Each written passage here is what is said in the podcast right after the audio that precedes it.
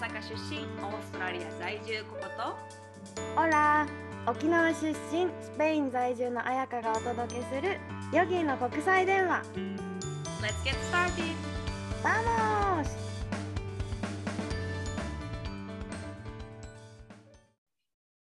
ポッドキャスト70回目もうついに70回目やん。すごくない？本当だね。本当本当。ねでは、記念すべき？70回目は私たちのチャレンジの話をしていきたいと思います。ねえ、なんか最近すごいいろいろ質問をもらって、前回も前々回も質問とか感想とかの話をすごいたくさん紹介できて、本当皆さんありがとうございます。いっぱいメッセージくありれて。がとうございます。ね、今回もどんな、どんな感想、質問もらったんだっけ、高校。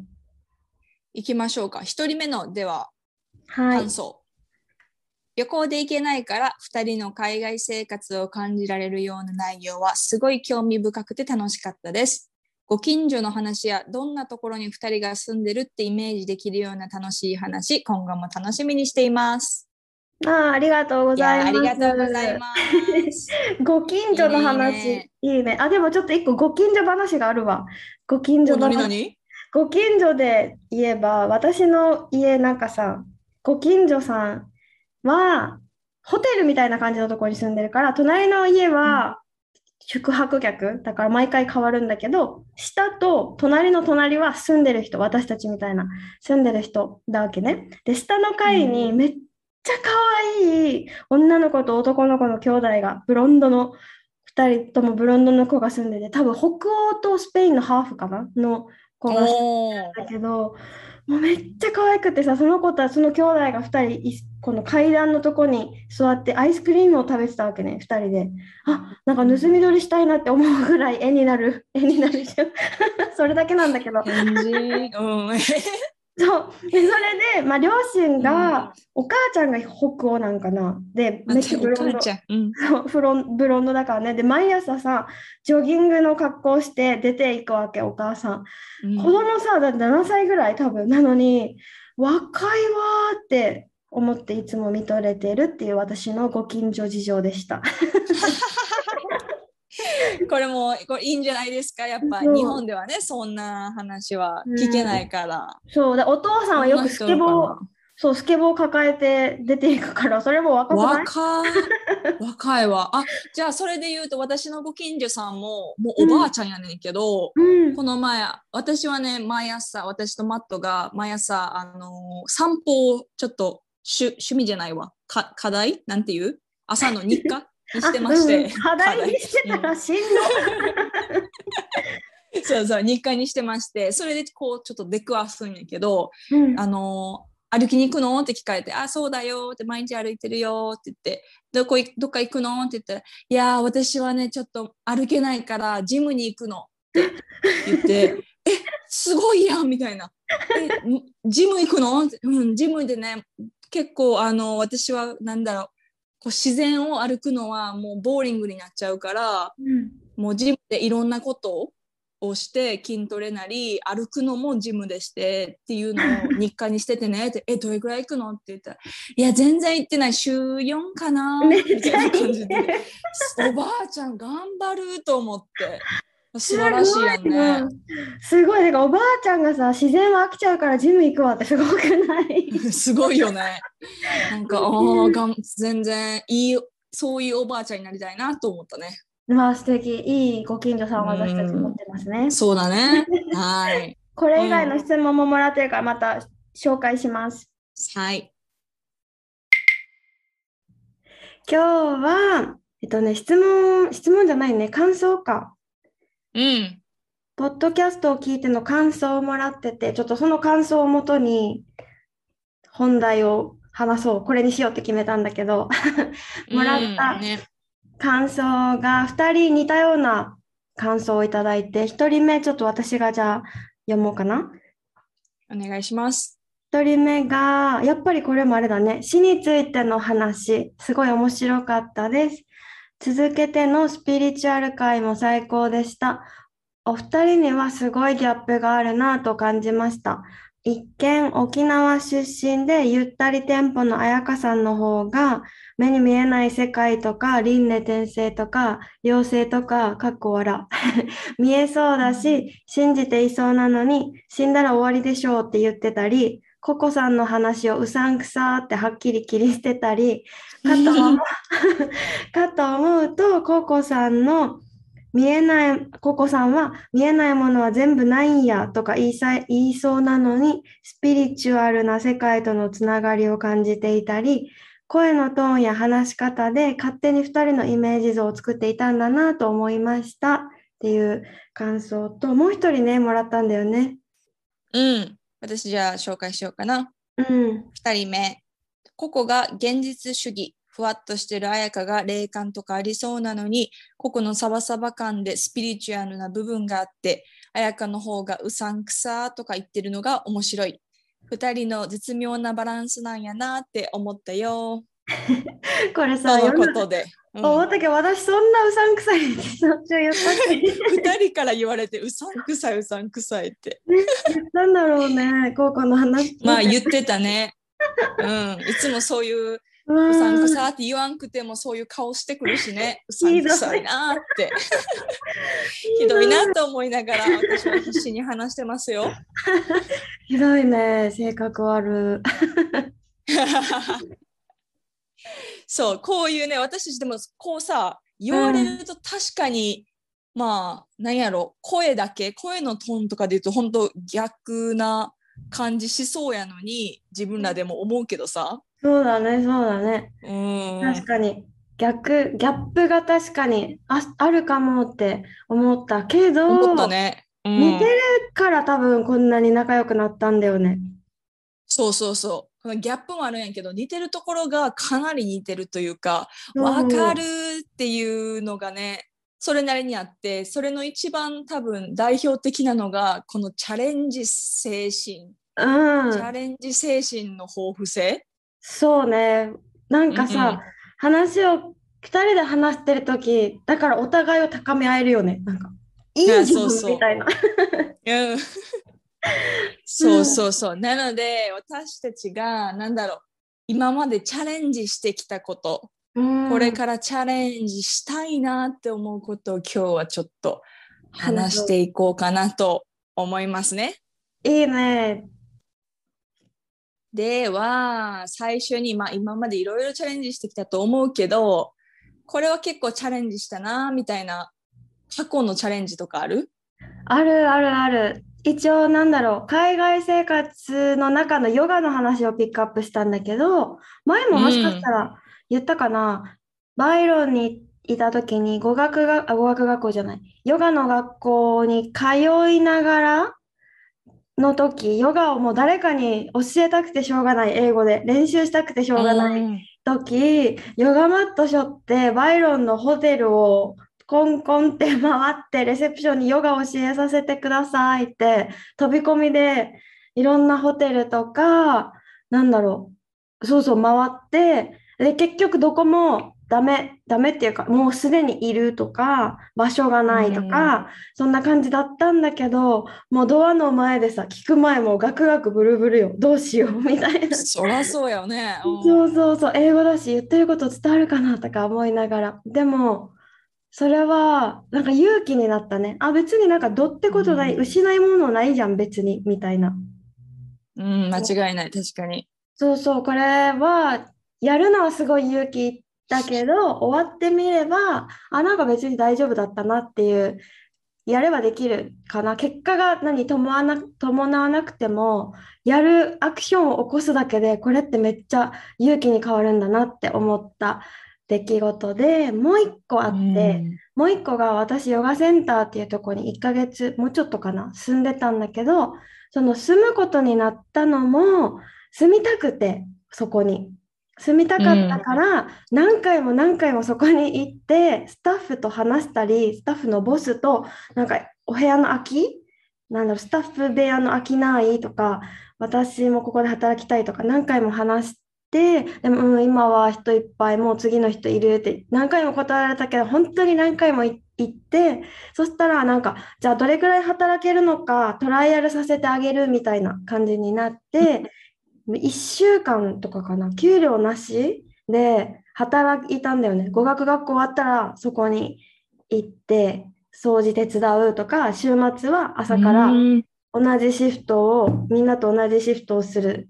でもそれでもうどうなるか分かんないけどとりあえずやる気あります。頑張れますっていうのを見せようと思ってそれをしたらじゃあ一人出るからそこに入ったらいいよって先に声をかけてもらえてなんかリストがあったんだけどそうそうそう待ってる人でも先に声かけてもらえてで友達もさそこにもう住んでたからその子もなんか綾川頑張り屋さんだよみたいな話をしてくれて助けてくれてそうそううん自分がやっぱこれもアクションを起こさなかったら住めなかっただろうし1回ぐらいで諦めてたら絶対住めなかったしあ何回も行ってよかったなって。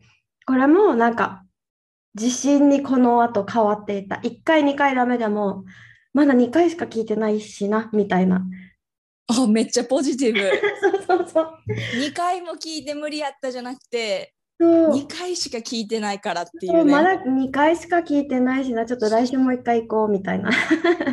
あ素晴らしいそれは。でもこのさそのなんだろう。負けないチャレンジ精神。海外生活でめちゃくちゃ大事じゃない？話し直れる。なんかその時多分さ、ね。日本から出たばっかりの時ってあしつこいって思われるかな？とかあもううざいかな、うんうん。どう思われてるんだろう？って周りの目ばっかり気になるけどそれを気にしてないでやってる人めっちゃいるじゃん。いるいる。だからなんか周りの目より自分がどうしたいかになんか焦点が向く気がする。間違いない。なんか日本やったらこんなにチャレンジせえへんやろなってすごい思う。なんかせんくてもなんとかなったりするわけやん。やっぱ日本やとさ。だし、そうだね。あとなんかさ、アポ取るの大事だったりするじゃん。飛び込みで行く方があそうねとか。うんうんでもこっちではむしろアポなしとかでもが行ってこんだけの誠意がありますっていうそれを見せる方が結構重要視される時もあるしね。うんうんうん、え、でもね、日本でも、なんか私の友達の話だけど、めっちゃ働きたいカフェがあって、そこに行って、アポなしで、てか募集してるのとかも知らないけど、行ってもすごいこのカフェが大好きで、もし募集が出たら私に連絡くださいって言って、携帯の番号と、で、その履歴書とかもなしよ、その時。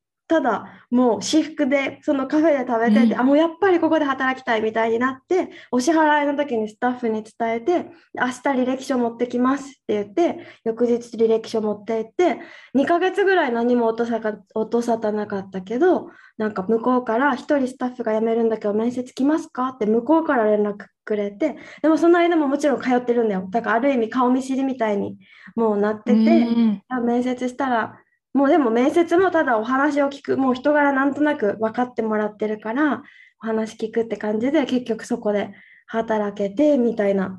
日本でもあ素晴ね、らしい。そうそうそう、あるから。やっぱこのパッションを見せるって大事やね。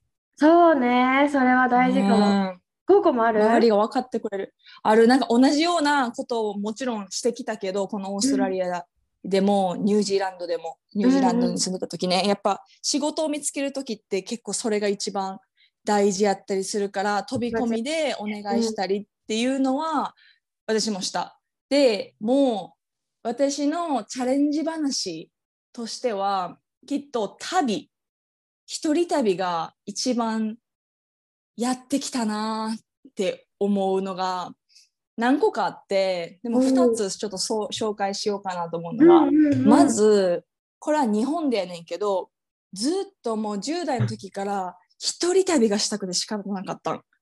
すごいね、10代から？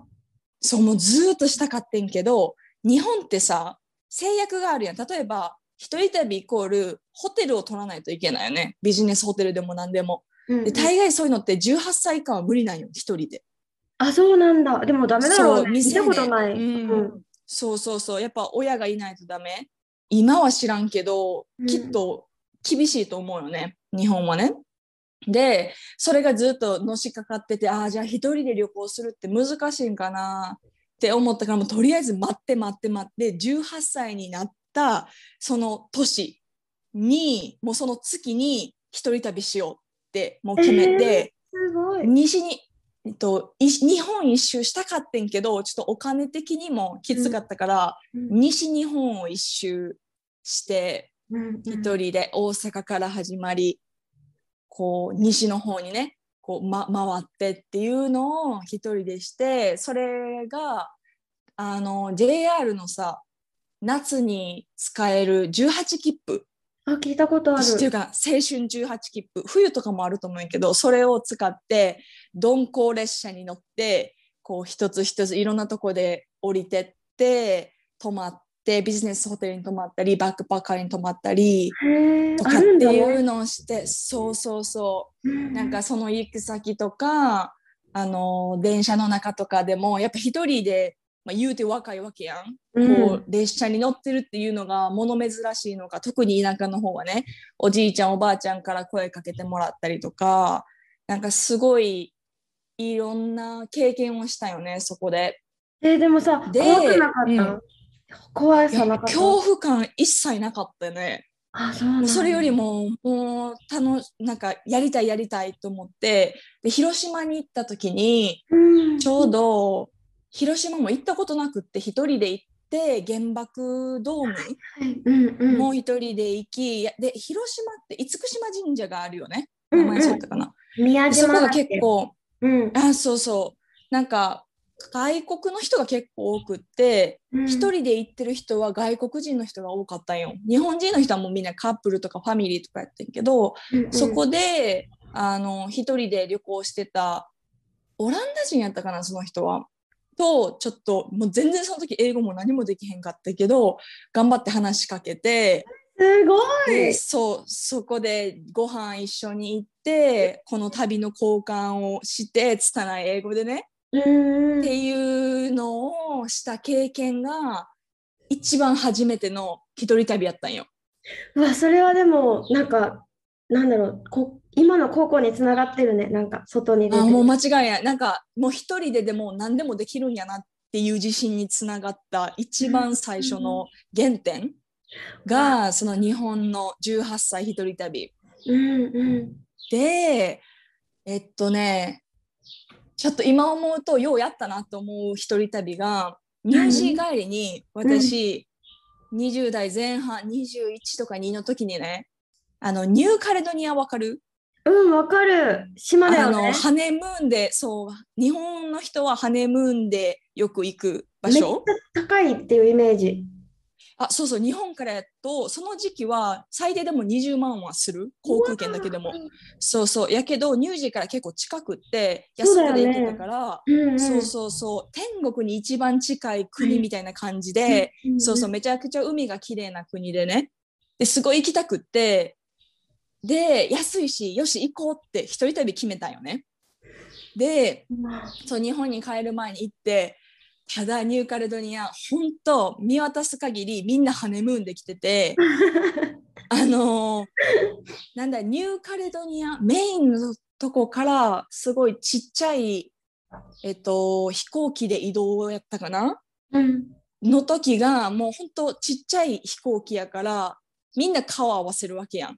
うんでもう多分8割の人が日本のハネムーンで来た人カップルよね。多いんだね。もうみんな日本人多かったね。その時は多くって。そもちろん現地に行くとほぼほぼいないよ。でもその飛行機に乗ってる時はやっぱ日本人の人が多くってあやっぱ多いんやなっていう印象。で一人で来てる女の人とかはもう私とあともう一人なんか韓国人の子うんが同じ乳児から行ってた子がいててその子も一人旅で行っててんけどうん。もうほんとそれぐらいであとはフランスから来たよ。フランス領やからね。フランスからき一人旅で来てるおばちゃんおっちゃんとかはおってんけどやっぱヨーロピアンとかからしたら一人旅は普通の国やと思うよ。そうかただ日本人からするとニューカレドニアは一人で行くようなところじゃないみたいな感じでで結構その中でね私がしたのが初テント泊ニューカレドニアで。うわーだーすごいね。そうでも一日でちょっとギブアップし何のテント、なん。何もなかったからはい本当素泊まりみたいな感じで結構厳しくってもう次の日に一人で島を歩いてホテルを探すっていう ことをし初ヒッチハイキングもニューカレドニアでしマジ？で一人シュノーケリングもし でもうほんとさそういうあとなんかねコースみたいのがあるよね。なんかすごい有名な場所に行く。もう名前忘れちゃったけどうん。とやつがあってそこでシュノーケリングができるみたいな感じだけどそのコースがコースでしか行かれへんのかな？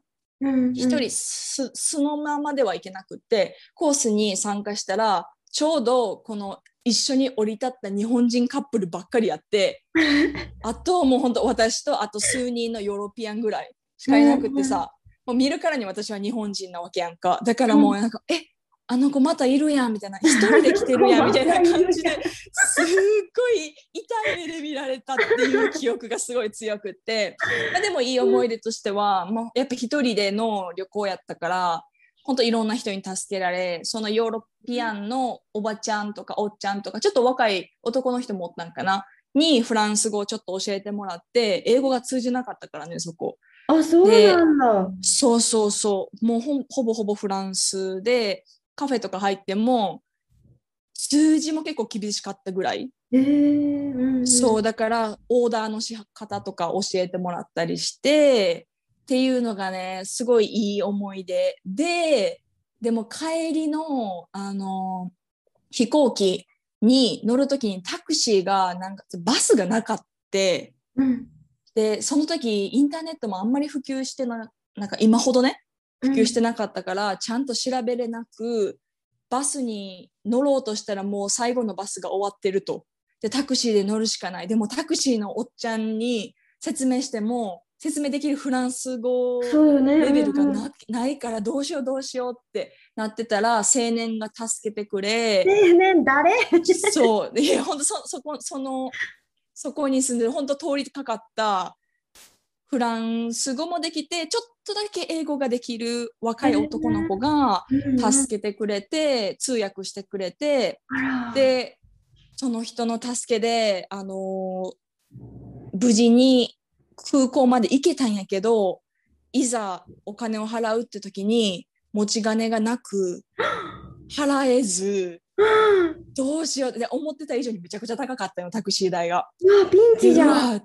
そうどうしようと思ってちょっとなんとか工面してくるから待ってって待ってもらいうん。で空港に走って ATM をからお金引き出そうと思っても ATM が閉まってていやマジどうしようとか思ったらちょっと日本人らしき人を見つけたんよ。男の人そこで「日本人ですか?」って言ったら「え違うけど」みたいな感じでドン引きで英語で返され 日本人じゃなかったよ。でその人になんとか状況を説明してお金を1万円借りてで私同じ飛行機に乗るはずだから ATM が開いたらお金を返すので今貸してくださいって言って貸してくれたの？無事そう無事貸してくれたんよ。えその人も優しい、なんか、優しかったしたんだろうね。この子、本当っぽいわ。そうね。うん、でもちょっと疑いの目で最初は見られたけど まあでもなんとかねそうマネージして最終的にお金も返すことができっっていうなんともなんとも痛いような甘甘辛い思い出。なんかドキドキ、ハラハラドキドキしたし、うん。いや、よくやったね、本当英語、なんかさ、ほんまようやったわ。なんだろう、乳児帰りだから、英語圏にトライするのは、まあまあ、まあ自信もついてうん経験もあるし、まあまあわかるけど、英語がつフランス語のところ、しかもフランス語ってさ、もう知識ほんとゼロじゃん。中国語とか台湾とかならなんか漢字見て雰囲気これかなとか分かったりするけど、うん、全然分からない全くわからんろ。かった。そうだから本当にそれが久々のひ久々の言葉が通じない国での旅行やったからなんかまたこうなんだろうチャレンジ精神をもっと奮い立たせられたというかいや、それは言絶葉が対通じない国行くっていいねめっちゃ成長するよね。成長する。これは成長するわ。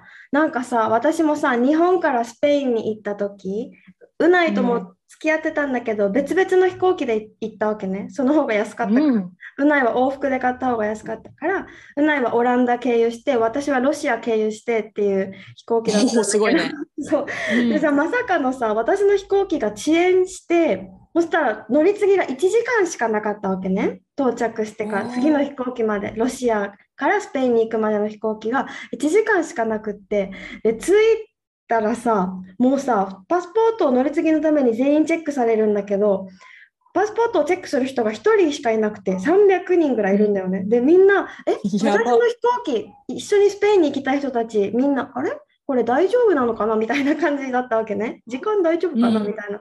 で、え、これ絶対やばいでしょと思って、私も言葉通じないけど、ミスターミスターとか言って、もうパスポート振り上げて、私のを見てみたいな。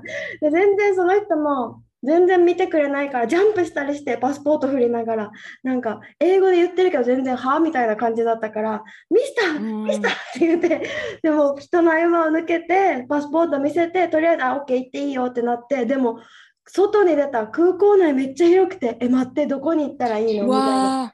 わそう、ー、うん。って感じで、しかもレセプションみたいな、なんていうの、教えてく、インフォメーションか、がどこかもわかんなくて、え、どこってなってて、そこら辺の人、Excuse me, excuse me ってって捕まえても全然英語が通じないから、うわー怖っ。バルセロナ、あ、ま、バルセロナみたいな、マドリードだ、マドリード、マドリードとか言って、で全然通じないから、一人の人が、インフォメーションは向こうだよみたいな、こう指さしてくれて、うんバーって走っていって、もうチケットこうやって見せながら、マドリードって言ったら、ラン、マダム、ランって言われて、めっちゃ巻かれる。そう、16だったかな、ゲート16みたいな言われて、私がいたところうん、1だったんだよね、まだ。16みたいな、めっちゃ走らんといけんじゃんみたいな。やばいやばい。めっちゃバーって走って間に合ったんだけど、その時も間に合ったや素晴らしい。間に合った間に合った。もうでも空席めっちゃあってさ、多分さ、同じ飛行機に乗ってた日本人絶対遅れたと思うんだよね。ああなるほどね。そう、うわあそうそうそ。の中であやぴはなんとかそう、これも乗り込んなんか、のね。え素晴恥ずからしい大しいな。大丈夫かなとか言ってる場合じゃないと思って。飛行機じゃない。うん。いや、モスクワで一泊の方がやばいと思ってさ。うんうん意外とそういう時ってさなんかどんだけ待ってても私もう乗り遅れるみたいな感じで主張したら意外とあオッケー早く行っといでってこう優先してくれることの方が多いよね。だからなんか焦りを全全身でアピールするじゃないけど。うんう、うんん。なんかあれ大丈夫かなとかトロトロしてたら本当にどんどん後回しにされちゃうからあされるされる。こういう時こそもうみんなねもしこういう場面があったら全面に主張していきましょ本当よ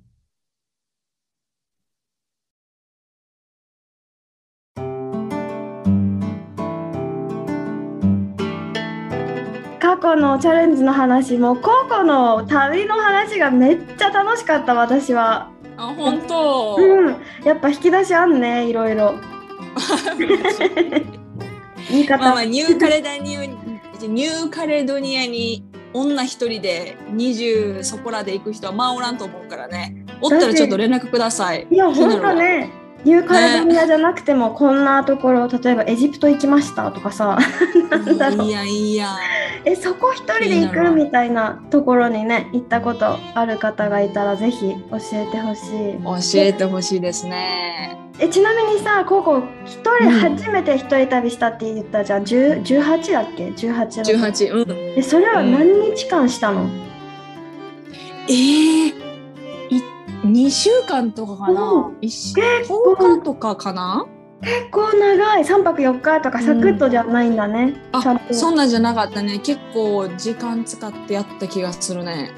寂しくもならんかったね、うんうん。もう全然ならんかったね。なんかもうその時から今までホームシックってものになったことがなく私。素晴らしい。もう適応能力の塊だね。いいんかな？まあいいよねうんいいよいや素晴らしい受け取っとくわうんうんそんな感じなんでまた皆さんここ行きましたよってことがあったら教えてほしいですね。ねぜひ今度マニアックな場所を特にもしあれば教マニアックな場。所うん、教えてください。そんなのはメールアドレスまたは個別インスタグラムにお願いします。Alright, thank you for listening. Have a wonderful day. Hasta luego またね